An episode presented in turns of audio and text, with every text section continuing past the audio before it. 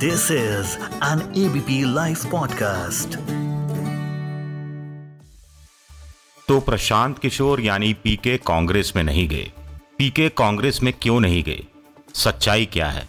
ये मैं आपको बताता हूँ न्यूज़ इन डेप्थ में। नमस्कार, मैं हूँ आपका दोस्त विजय विद्रोही और आप सुन रहे हैं एबीपी लाइव पॉडकास्ट आप सब जानते हैं कि प्रशांत किशोर ने कांग्रेस में जाने से मना कर दिया या कांग्रेस ने प्रशांत किशोर से लेने को मना कर दिया। इसको लेकर आपस में विवाद चल रहा है, लेकिन आज हम इस विवाद में नहीं जाएँगे, हम कारण जानने की कोशिश करेंगे। कारण प्रशांत किशोर के ट्वीट में साफ़ साफ़ दिखाई देता है या उसके संकेत मिलते हैं, जो वो कह रहे हैं कि पार्टी को नेतृत्व की और सामूहिक इच्छा शक्ति की ज़रूरत है। तो यहाँ प्रशांत किशोर दो तरफ़ इशारा कर रहे हैं कि सामूहिक इच्छा शक्ति नहीं है, सामूहिक पावर नहीं है। वो अपने संदर्भ में भी ये बात कह सकते हैं, उनको लेने या ना लेने को लेकर कांग्रेस में जो मतभेद हुए। फिर दूसरी बात जो कह रहे हैं कि नेतृत्व की तो कांग्रेस में जाने पर प्रशांत किशोर कांग्रेस के नेतृत्व के संकट को सुलझाना चाहते थे। लीडरशिप इश्यू को किसी भी तरह से फिक्स करना है, सबसे पहले फिक्स करना है, उसके बाद ही आगे के काम किए जाएँगे, आगे के कदम उठाए जाएँगे, नारा बनाया जाएगा, नीति बनाई जाएगी, मशीनरी क्या होगी, मैकेनिक्स क्या होगा मैसेज क्या होगा, ये सब डिपेंड करेगा कि मैसेंजर कौन होगा। तो यहाँ कांग्रेस को प्रशांत किशोर ने दो आइडिया दिए थे। एक कहा था कि अभी जो चल रहा है, उसे चलने दीजिए, यानी सोनिया गांधी पार्टी के अध्यक्ष बने रहें। राहुल गांधी को पार्लियामेंट्री बोर्ड का अध्यक्ष बनाया जाए, लीडर बनाया जाए, पार्लियामेंट्री बोर्ड का नए सिरे से गठन हो, जो नरसिम्हा राव के टाइम पर बंद कर दिया गया था। इसी तरह प्रियंका गांधी को महासचिव बनाया जाए, और वो कोऑर्डिनेशन यानी समन्वय की इंचार्ज हो। अभी भी आमतौर पर ये काम वो करती हैं, लेकिन यूपी को लेकर ज़्यादा कंसंट्रेटेड हैं वो। यूपी की प्रभारी जैसी स्थिति आप कह सकते हैं। इसके अलावा उन्होंने कहा कि ये सब हो गया।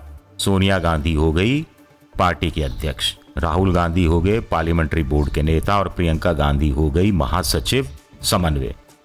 अब एक चौथा पद क्रिएट किया जाए, जो वर्किंग प्रेसिडेंट हो या वाइस प्रेसिडेंट हो, यानी कार्यवाहक अध्यक्ष हो या फिर उपाध्यक्ष हो।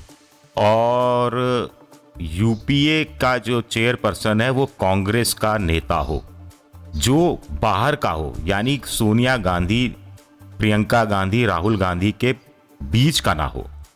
उनका कहना था कि ये मॉडल इफ़ेक्टिव तो है, प्रभावशाली तो है, लेकिन बहुत ज़्यादा इसमें दम नहीं है। खुद ही वो प्रस्ताव दे रहे थे और खुद ही कह रहे थे कि बहुत ज़्यादा इसमें दम नहीं है।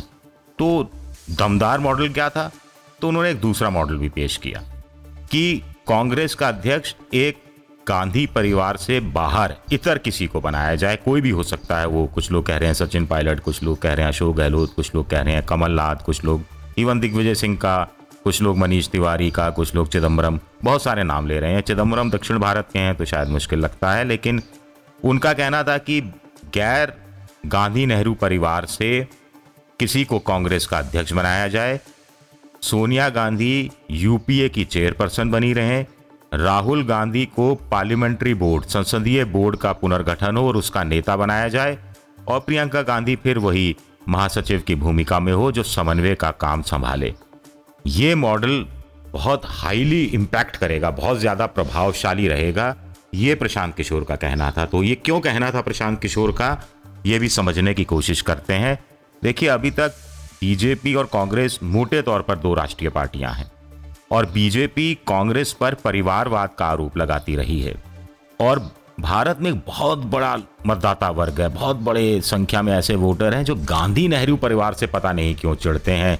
उनको लगता है कि पंडित नेहरू, फिर इंदिरा गांधी, फिर राजीव गांधी, फिर सोनिया गांधी, फिर राहुल गांधी फिर प्रियंका गांधी, फिर प्रियंका गांधी के बच्चे। तो प्रशांत किशोर का इरादा ये था कि बाहर का आदमी अध्यक्ष बन जाएगा तो गांधी नेहरू परिवार का कांग्रेस पर कब्जा है, दबदबा है, परिवारवाद है, एक परिवार की पार्टी है, ये सारे आरोप लगने अपने आप बंद हो जाएँगे। इससे एक नया नैरेटिव स्थापित होगा, एक नया विमर्श आएगा बाज़ार में परसेप्शन कांग्रेस को लेकर कुछ लोगों का बदलेगा, गांधी नेहरू परिवार को लेकर भी कुछ लोगों का परसेप्शन बदलेगा, कुछ फेंसिटर वोटर होते हैं, उनका भी परसेप्शन बदलेगा और इसका फ़ायदा कहीं ना कहीं कांग्रेस को होगा। कुछ लोग कह रहे हैं कि साहब बाहर वाले को अध्यक्ष बना दिया तो कांग्रेस में टूट फूट हो जाएगी। तो इस पर प्रशांत किशोर के खेमे का कहना था कि भाई कैसे कैसे टूट फूट हो जाएगी? सोनिया गांधी यूपीए की चेयरपर्सन बनी है, बनी रहेंगी। राहुल गांधी पार्लियामेंट्री बोर्ड के होंगे नेता। यानी सब जानते हैं कांग्रेस के नेता से लेकर कार्यकर्ता से लेकर आम आदमी भी कि जो संसद से सड़क तक नेता है कांग्रेस का, वो राहुल गांधी होंगे और प्रधानमंत्री का अगर मौका मिला तो राहुल गांधी ही प्रधानमंत्री बनेंगे। और पार्टी पर होल्ड तो एक तरह से गांधी नेहरू परिवार का होगा। और प्रियंका गांधी समन्वय की महासचिव होंगी तो भी स्थितियाँ गांधी नेहरू परिवार के हक में ही होंगी। हाँ कुल मिलाकर एक परसेप्शन चेंज हो जाएगा। अब एक संयोग है कि कपिल सिब्बल ने भी यही बात कही थी, जो ग्रुप 23 के तेईस नेताओं में से एक नेता थे। उन्होंने इंडियन एक्सप्रेस अखबार को एक इंटरव्यू में कहा था कि गांधीज को स्टेप डाउन कर देना चाहिए और किसी अन्य नेता को मौका देना चाहिए कि वो पार्टी का नेतृत्व कर सके। इसी तरह जी ट्वेंटी थ्री के नेताओं ने कहा था कि ब्लॉक के स्तर पर पीसीसी के प्रतिनिधि हैं उनके स्तर पर और एआईसीसी के जो मेंबर्स हैं, इन सब का इलेक्शन होना चाहिए, बड़े पारदर्शी तरीके से होना चाहिए। यही बात प्रशांत किशोर भी कह रहे थे, वो भी इसी बात पर ज़ोर दे रहे थे। उनका ये कहना था कि देखिए साहब, अठारह से लेकर, अठारह में जब कांग्रेस पार्टी बनी थी तो अठारह से लेकर उन्नीस यानी 1998 तक पार्टी के कुल इकसठ अध्यक्ष रहे और उनका एवरेज टेन्यूर रहा। 1.85 ईयर्स यानी पौने दो साल से ज़्यादा। लेकिन 1998 से अब तक कांग्रेस के सिर्फ़ दो अध्यक्ष रहे हैं, तेईस सालों में। आप जानते हैं सोनिया गांधी, फिर राहुल गांधी और उसके बाद फिर सोनिया गांधी। इसी तरह वो कह रहे थे कि जो पैंसठ प्रतिशत जिला प्रमुख हैं और जो नब्बे प्रतिशत ब्लॉक प्रमुख हैं, उनकी कांग्रेस के प्रेसिडेंट से, कांग्रेस के अध्यक्ष से या फिर संगठन का जहाँ महासचिव है, उस तक से कभी मुलाकात नहीं है। तो उनका कहना था कि जब ऐसे नेताओं की अपने नेताओं से मुलाकात नहीं होगी, उनके विचार वो रूबरू नहीं जानेंगे तो फिर वो नीचे कार्यकर्ता तक संदेश कैसे पहुंचाएँगे? और जब वो कार्यकर्ता तक संदेश नहीं पहुँचा पाएँगे तो फिर कार्यकर्ता जनता तक, वोटर तक क्या संदेश पहुँचा पाएगा? और कांग्रेस की छवि को किस रूप में रख पाएगा? इसको लेकर बहुत सारे सवाल उठते हैं। वैसे प्रशांत किशोर ने और भी बहुत सारी बातें कही, इनका भी हम ज़िक्र करते रहेंगे आगे। इस बार के लिए न्यूज़ इन डेथ में इतना ही। अब अपने दोस्त विजय विद्रोही को इजाज़त दीजिए और सुनते रहिए ABP live podcast physical distancing के टाइम पे न्यूज़ डिस्टेंसिंग मत करो। डाउनलोड करो एबीपी लाइव ऐप और जानते रहो।